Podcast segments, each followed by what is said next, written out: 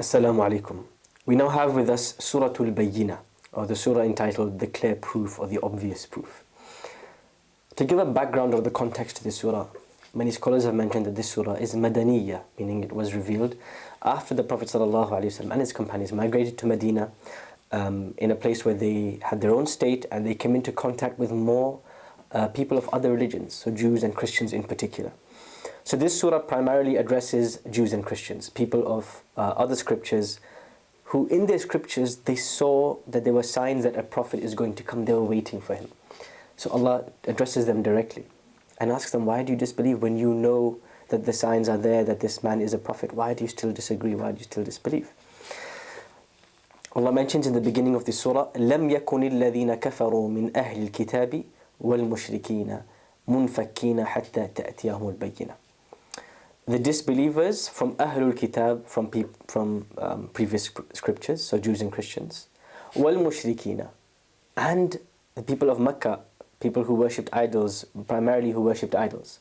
Both of these groups, lam yakunu munfakina, they are not going to separate from their faiths. They are not going to separate or leave behind their religions, hatta ta'tiyahumul bayyinah, until a clear proof comes to them. What does that mean? So. Um, in, in the context of this surah, the Jews and Christians would, when they would try and convert the Meccan idol worshippers to Islam, to their religions, to Jew, Judaism and Christianity, the idolaters, the people who worshipped idols in Mecca, would say, "Oh, we're waiting for a prophet to come to us. You know, prophets have come to you, Jews and Christians, before and brought you scriptures, Moses and Jesus, but no prophet has been sent to the Arabs uh, since Abraham. So we're not going to convert until a prophet comes to us." So the mushrikeen, the idolaters, people worshipping idols, they were waiting for a prophet. The Jews and Christians in their scriptures had signs of a prophet, so they were waiting for him. So they were, both groups had one thing in common. They were not going to leave their faiths, their beliefs, their traditions, حَتَّى تَأْتِيَهُمُ الْبَيِّنَةِ, until a clear proof, an obvious, you know, blindingly obvious and, and truthful proof came to them. A proof that they were, this was a new messenger, this was a prophet, this wasn't just any man. They needed some clear proof and they were waiting and they, were, they knew he was coming. Um, and what was the clear proof that they were waiting for? Rasulun min Allahi, a messenger from Allah. They were both waiting for a messenger from Allah. Yatlu suhufan mutahhara, reciting pure pages. Now, one thing we know is that the Prophet ﷺ could not read or write. So he was not actually reciting from a book or from pages. So why does Allah say pure pages? Allah here is referring to al-luḥ al-mahfūz, something we discussed in the previous surah, which is that the, the Quran, before it was sent down from the lowest heaven to us, it was in a higher heaven, in the highest heavens, it was, pre it was preserved on a, a, on, a, on a written document called al-luḥ al-mahfūz, the protected document or the pro protected, preserved tablet. So those are pure pages. They're untainted, unchanged. Uh, you know, nobody has reinterpreted them. They are pure. And the Prophet ﷺ, although he can't, there's no pages in front of him, he's reciting from those pages. And this is a sign of his prophethood. How can a man who can't read or can't write, uh, you know, read an Arabic of such eloquence? It must be coming from some pages. But he hasn't got any pages with him. He hasn't studied. He hasn't traveled to learn. He's not a monk or a scholar. Uh, he was a trader. So where are these pages? They must be somewhere else. So Allah is referring to those pages. فِيهَا كُتُبٌ قَيِّمَةٌ. And in those pages, in that lawh al-mahfūz, that pre preserved tablets, there were other scriptures, other books that were sent down to prophets. Um, and here Allah is referring to the fact that the Jews and the Christians had their own scriptures as well before the Quran. Um, كُتُبٌ قَيِّمَةٌ. قَيِّمَةٌ here means مُسْتَقِيمَةُ الْمَعْنَى, or مُسْتَقِيمَةٌ meaning these books that, that were sent to, to the Jews and the Christians had straightforward meanings, clear meanings, beneficial meanings. And one of the things mentioned in their books was that a prophet will come to them, that they were waiting for a prophet to come. So Allah is saying to the Jews and Christians, you none of uh, and, and the idolaters, that you were all waiting for a prophet. Here he is. And here is this prophet reciting from pure pages, unchanged, untainted. And this is his, his praise and his honoring for the Quran. And this Quran comes with the same message that your scriptures came before. فِيهَا كُتُبٌ قَيِّمَةٌ. This preserved tablet, this place where the Prophet's reciting from, is the same place where your books came from too. kutubun qayyimah, your straightforward and clearly, uh, you know, clearly worded texts that said that a prophet was coming. So Allah subhanahu wa ta'ala mentions in the Quran, كَانَ النَّاسُ أُمَّةً وَاحِدَةً فَبَعَثَ اللَّهُ النَّبِيِّينَ مُبَشِّرِينَ وَمُنذِرِينَ وَأَنزَلَ مَعَهُمُ الْكِتَابَ وَالْمِيزَانَ لِيَحْكُمَ بَيْنَ النَّاسِ فِيمَا اخْتَلَفُوا فِيهِ. Um, Allah mentions when He describes the previous scriptures, the Bible, um, or rather the Gospels and, and the Injil, the Torah, the Injil or the Torah, the previous scriptures Allah sent to previous, um, with previous prophets. Allah says that people were one nation. They didn't have multiple religions. When Allah sent prophets to them, warning them and giving them good news, um, and Allah sent with those prophets books, scriptures. And in those scriptures was the truth. And they would use those scriptures, those books, to judge between people right and wrong, good and bad, in whatever they disagreed upon. So Allah here, when He says kutubun qayyima, you know, straightforward, clear books, He's referring to the previous books that were sent to them. So He's saying that this prophet, he's reciting something, he's reading something. He seems to be reading from some paper, but there's no paper in front of him. And what he's reading is related to what you people already know in your previous scriptures. Allah then goes on to describe the reason why the people of previous scriptures, the Jews and Christians, even though they were waiting for Muhammad sallallahu alaihi wasallam and they know he's a truthful prophet, they will still not believe in him. Why is that? What are the reasons for disbelief? Allah then goes on to explain. In the next part of this surah, Allah subhanahu wa ta'ala focuses His attention and His speech on the Jews and Christians. So initially in the surah, Allah mentioned two groups, the Jews and Christians and the people of Mecca, the people worshipping idols. Now Allah focuses on one group, the Jews and Christians. And Allah answers the question, if they were waiting for a prophet and they had signs of this prophet, why did they disbelieve? Allah says, وَمَا تَفَرَّقَ الَّذِينَ أُوتُوا الْكِتَابَ إِلَّا مِنْ بَعْدِ مَا جَاءَتْهُمُ الْبَيِّنَةِ. That even before, when these people of these scriptures, Jews and Christians, when the clear proofs came to them before, when their ayat and their books and, and their clear evidences came to them even before, they split into various groups. Some of them agreed, some of them disagreed. They had disagreements within themselves. They had internal disputes. They had tafarruq. Allah uses the word tafarruq, which means to divide and to split up. So Allah says here that the people of the book, the people of previous scriptures, people of other religions who Allah sent them prophets to, even before Prophet Muhammad came, they split into so many groups when clear proofs came to them. They could not agree on one thing. They had so many internal divisions. And unfortunately, us as Muslims, we are similar today. We have so many internal divisions, different groups. We disagree with, with each other on so many fundamental matters. There's a, a huge lack of unity between us. And this is how Allah describes the people of previous scriptures.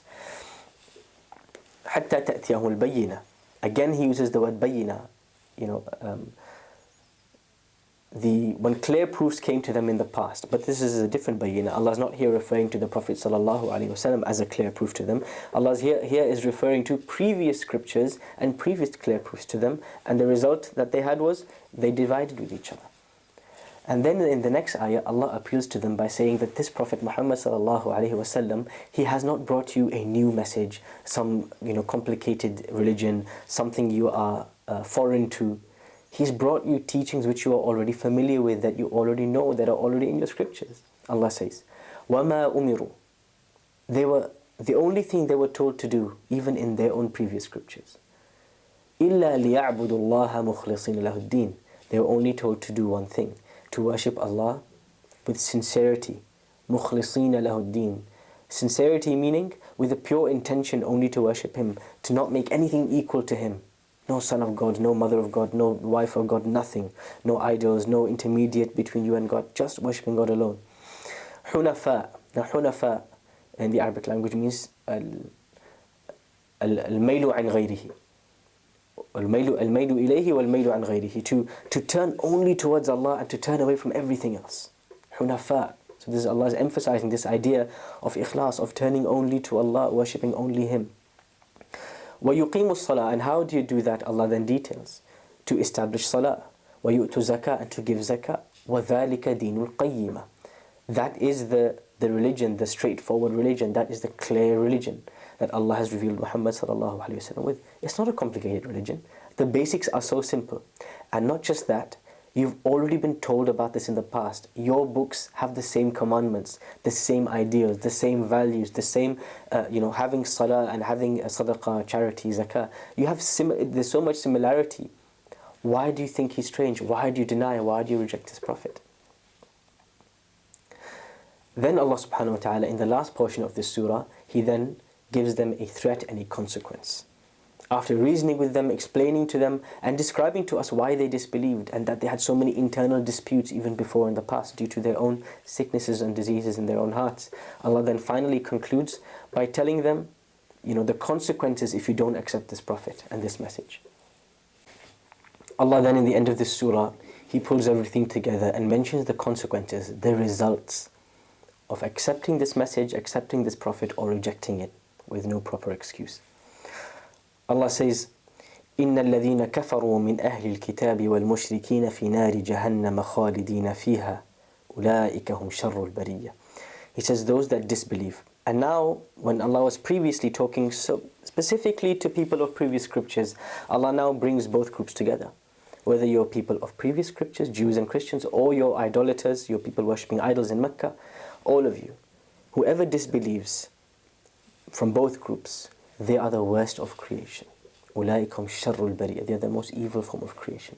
Because you may do as many good things as you want, but to reject the, the reason Allah created you, the purpose of your life, reduces reduces a person to that level. Um, and this, this is Allah's speech to them.